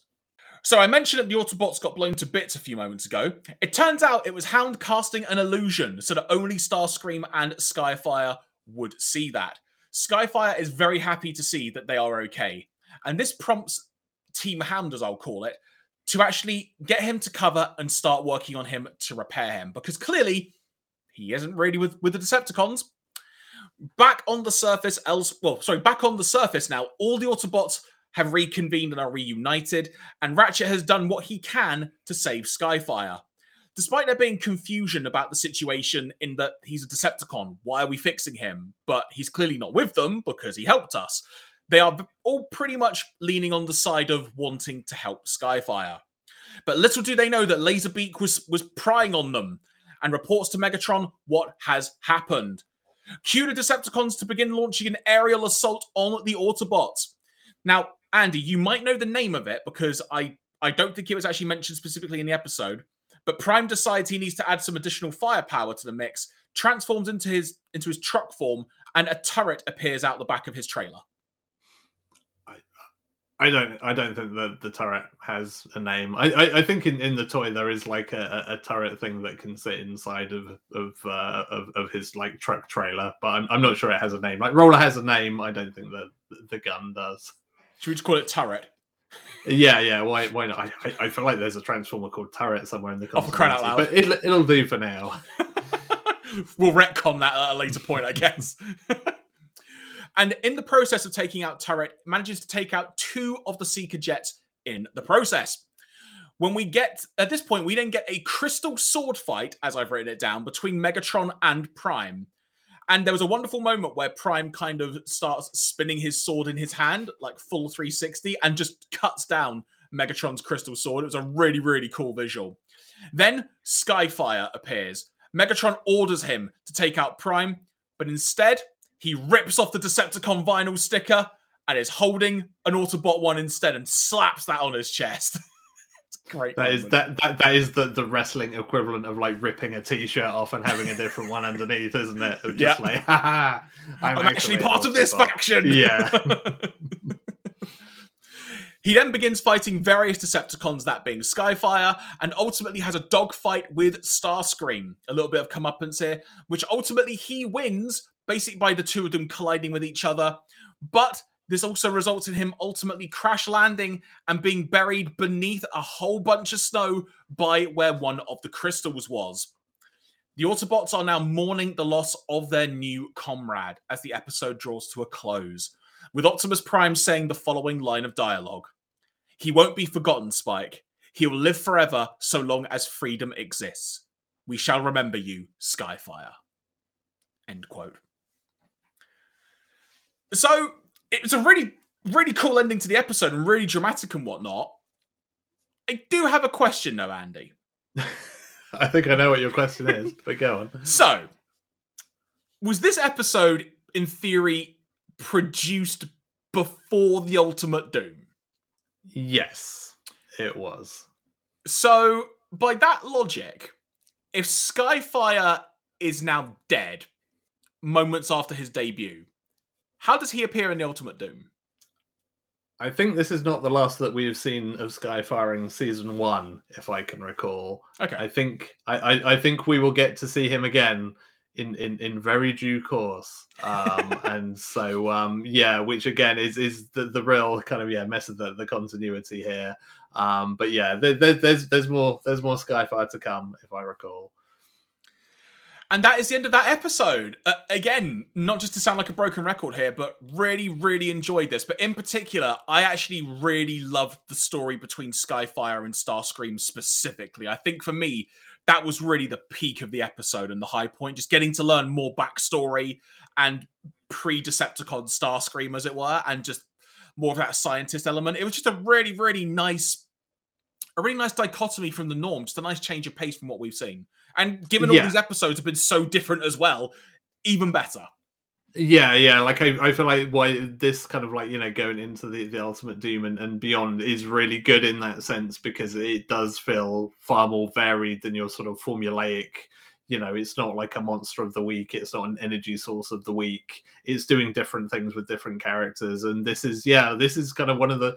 I mean, this is, feels like one of the more sort of grown up episodes overall because you get to see that like pre-war backstory as far as you're aware, like can self-contained within this episode, like a, a character has basically died or just like you know is entombed for who knows how long. Like you know, there there are kind of there are consequences and there are stakes to this. The in a way that even some of the other sort of more you know big hitting stories don't have like you know it kind of it ends on a sad note you know it doesn't end with a like yay we won and we've got a new friend. It's like yay we won and we've got a new friend but oh he's entombed in ice.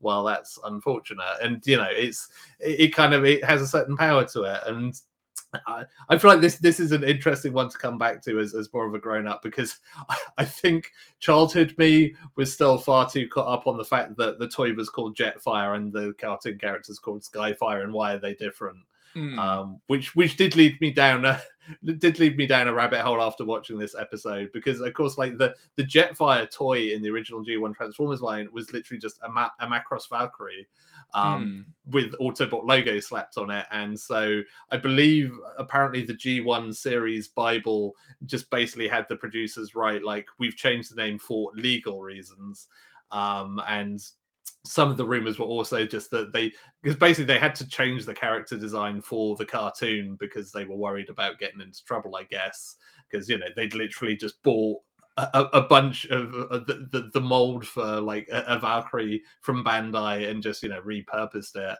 Um, and so th- they didn't have any rights to use that in the cartoon, so they created something that looked pretty similar but also quite different. And so obviously they decided to go the whole hog and also rename that character. Um, but like Kid Me was very annoyed was because it was just like he's Jetfire, he's not Skyfire. You can't call him that. um, but uh, but now grown up me clearly hasn't gotten beyond it because I spent like half an hour on Wikipedia looking it all up. Um, but uh, but I can appreciate this episode a bit more in in in, in, in its whole um, because you know w- w- without that kind of uh, childish concern. So, out of interest, just to not not sidebar for too long, but uh, how deep does the whole Jetfire, Skyfire stuff go? Because, admittedly, I've always I've always been aware that there is Jetfire and Skyfire, but I've never really like delved too much into it. I knew it was Macross related things, which, for those who aren't aware, anything Macross related in the West is just a giant minefield of information in itself. But in terms of the Jetfire, Skyfire thing specifically, how deep does that rabbit hole go? Uh, it doesn't really go much deeper than that, to be honest, because I think in everything other than that toy, it ends up being Skyfire. Like the, the toy is the only outlier where it was Jetfire. Um, so in in every other kind of like in the, I think I think even in the UK comics, I think it was always Skyfire. There might have been a point where they called him Jetfire there, but like it was always a different character design. Um, and so yeah, it was always just this weird thing where like I I think some people have argued that technically, well, no, actually they're two different characters. Um, and so you know they, they shouldn't actually be sort of swapped interchangeably um, but i think that's perhaps putting too much into too much thought into uh, into the, the whole thing um, so no, it's really just kind of an interesting side effect of just how the Transformers toy line was created, which was basically a bunch of Hasbro people going around toy fairs being, "That's a cool transforming robot toy. How much?" and just like you know buying up the Diaclone line from Japan and then just going by like the Bandai stand where they had a Macross figure and being like that would be a cool transformer. We'll take it. Um and that's kind of as far as that goes. Hmm. have there actually been like Jetfire slash Skyfire toys released since then, or is that kind of one of the "don't touch it, there'll be trouble" toys? No, I think I think there probably have been one or two. I've got to admit I've not looked properly, but again, I think that they're, they're all kind of called Skyfire or some version based upon it. So everyone's sort of gone with that. Like Skyfire is effectively the canon, I think, really at this point, and Jetfire is just a weird kind of like toy, you know, redheaded stepchild of the whole thing. Hmm. Oh, well, there we go. So, so overall, Andy, these three episodes together, I thought, like I kind of alluded to at the start, a great set of episodes. Thoroughly enjoyed watching these, and imagining now that the that obviously the middle episode aside, and that probably being start of season two, like I mentioned, it probably could have been. If this was building up to the ultimate doom, if this had been done in the correct broadcast order, if you will, that would have been quite the finale to build to. And we've still got three other episodes to cover. Yeah, yeah. I mean, it's sort of. I mean, in a weird way, like the, the counterpoint to that is, I feel like there, there is a benefit to the fact that like the two Dinobot episodes are spread out a bit more. Like, I think eh, ha- having those, you know, they would practically have been sort of almost back to back otherwise, and maybe that wouldn't have kind of quite worked as well. So there, there probably are some like unintended sort of positive consequences of it. But yeah, like I think if you looked at it in terms of the story that it was building of kind of yeah like bringing the, the five dinobots up bringing skyfire into into things and then going into the ultimate doom like it is a really strong set of episodes and it kind of it sort of validated childhood me of having my recorded VHS tape of these episodes where you know I clearly like I, I must have watched them quite a few times because you know these episodes and the, the three to follow were like were the ones that I I recorded. And I, I, think I maybe caught like a rerun of the Ultimate Doom eventually because I do recall watching that film, watching those episodes like multiple times. Mm. Um, but like I feel validated that like no, I, rec- I recorded some good episodes of the Transformers there, so that that was nice to see as well. And of course, Andy, you mentioned the next three episodes, which are the final three episodes of season one of the Transformers. That is what we'll be covering next time on the show, as it's episodes 14 to 16, which have the following titles Heavy Metal War, Fire on the Mountain, A Plague of Insecticons. Yeah, a, a, Plague of Insecticons is another one of my like favorite episodes. Um, it has some really cool moments in it, and I, I, I was I don't know what it was. I was a real sucker for the Insecticons when like they came out. Like the toys of those, like Shrapnel was always one of like my favorite Transformers toys. It just had a really cool design of being like he's a robot but also a beetle, and it's like I don't know why that's cool, but somehow that's really cool. Uh, but that episode does some, has some really smart stuff. I don't. Heavy Metal Wars was one of those episodes that that did that's one of the other episodes that actually did get released on VHS a fair few times, I think, like in the UK hmm. and the US. I don't remember that episode, but maybe when I actually watch it, I will recall it and, and what it is. So yeah, like Plague of Insecticons is the one that stands out in my head from those because that was definitely an episode that I watched religiously over and over again because I thought it was incredibly cool. I mean, that might again, I can't really remember what occurred in it exactly, but that might lend credence as to why it ultimately was aired last. Perhaps I'm not too sure what how, what like the production dates and the, the broadcast dates were like. Let me see if I can look it up quickly. Yeah, yeah. I, I also wonder if that was one they left last because I mean the, the Insecticon toy line was definitely launched a fair way after kind of like all of the main toys. Like that was sort of one of the first sort of subsequent lines to the initial sets of Transformers. So I suspect there was maybe also that was maybe when they they were actually like planning ahead a bit. So maybe they they pushed it back to be like, well, look, you know, it needs to match the actual toys coming out. Hmm. Maybe, maybe, maybe that's why I ended up liking Shrapnel and buying it so much. Maybe it worked. Who knows? Interesting to know, actually. Just sort of going on Wikipedia, you know, the source for all knowledge. Uh, according to this, the production code for Fire in the Sky is 700-04. Yeah, that was so, definitely. Yeah, so that's how early in theory it was in production then. Yeah, yeah, that was pretty early, and I mean, again, it, it makes sense because clearly, if, if, if my memory is correct, and, and Skyfire has to, to come back, then you know you need another episode for that before the Ultimate Doom. So, uh, yeah, it it all it all made sense uh, in their initial plan, and then making a cartoon happen. we, we, we all know how that can go. Plans change. exactly.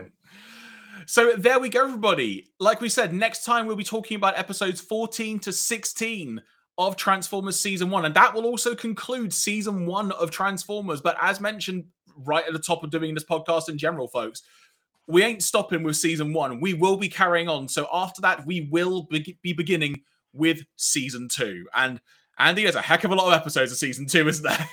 oh yes, yeah, that's where the, the, the main bulk of Transformers stuff is, and yeah, definitely a lot of episodes that I've never seen there. So some some fresh some fresh ground to be trodden, even if perhaps it will be inadvisable to tread it because I I, I hear that a lot of those episodes aren't great, but we'll see. Maybe they're all fantastic. We shall see. And of course, if you have enjoyed listening to us talk about the episodes, or you want to be primed and ready, slight pun intended, for our next episode, you can watch the episodes of the Transformers completely for free and 100% legally on YouTube on the Hasbro Pulse YouTube channel. That is the official YouTube channel of Hasbro. So you can check out the episodes there. If you want to reach out to us, you can find us on Twitter and Instagram. We are at Starscreams Pod. And if you would like to email us at all, you can do so by reaching out to us on starscreamsghostpod at gmail.com. Andy, before we wrap up for this edition of the podcast, anything else you want to add? Yeah, we we didn't mention perhaps the best Starscream related moment of these episodes in Fire in the Sky, where Megatron just lobs an energon cube at his noggin and it just bounces off his head, and he's just like, "What?" Which is fantastic. Like of all the things that Megatron has done, like you know, he's laid hands on Starscream a few times, but no, nothing beats him just like idly just picking up an energon cube and just tossing it at, at his head, and just like ah, Starscream. Ah. Oh. that the equivalent of just it's just it's just trolling in the finest form, isn't it? yeah, yeah. It's just this sort of casual violence against Starscream at this point of just like, oh god, it's you again. I'm just gonna here's an energon cube. I'm just gonna lob this at your head because it'll just make me feel better for five seconds. You know, when you think about it, given that Megatron did that and other stuff he was doing, no wonder Starscream went mental in like the Ultimate Doom. If you think about the production order yeah, well, yeah, exactly. I mean, maybe all, everything Starscream has done makes perfect sense if you actually like watch it in the, the right order. again, what more of the deep kind of Transformers backstory that we need is just like you know Megatron bullying Starscream in some like office job somewhere before the war started is just like the beginning of it all. It's just like yeah, tossing like cyber paper clips at Starscream during meetings or something. Energon clips. yeah, exactly. Uh, well, folks, thank you very much for checking out this edition of the podcast, be you watching on YouTube or listening to the audio version. From myself, Jeremy Graves, from him, Mr. Andy Hanley, you've been listening to Starscream's Ghost, a Transformers podcast. We'll be back next time with the end of season one of the Transformers series before moving on to season two. Take care, folks, and speak to you soon. Bye, everyone.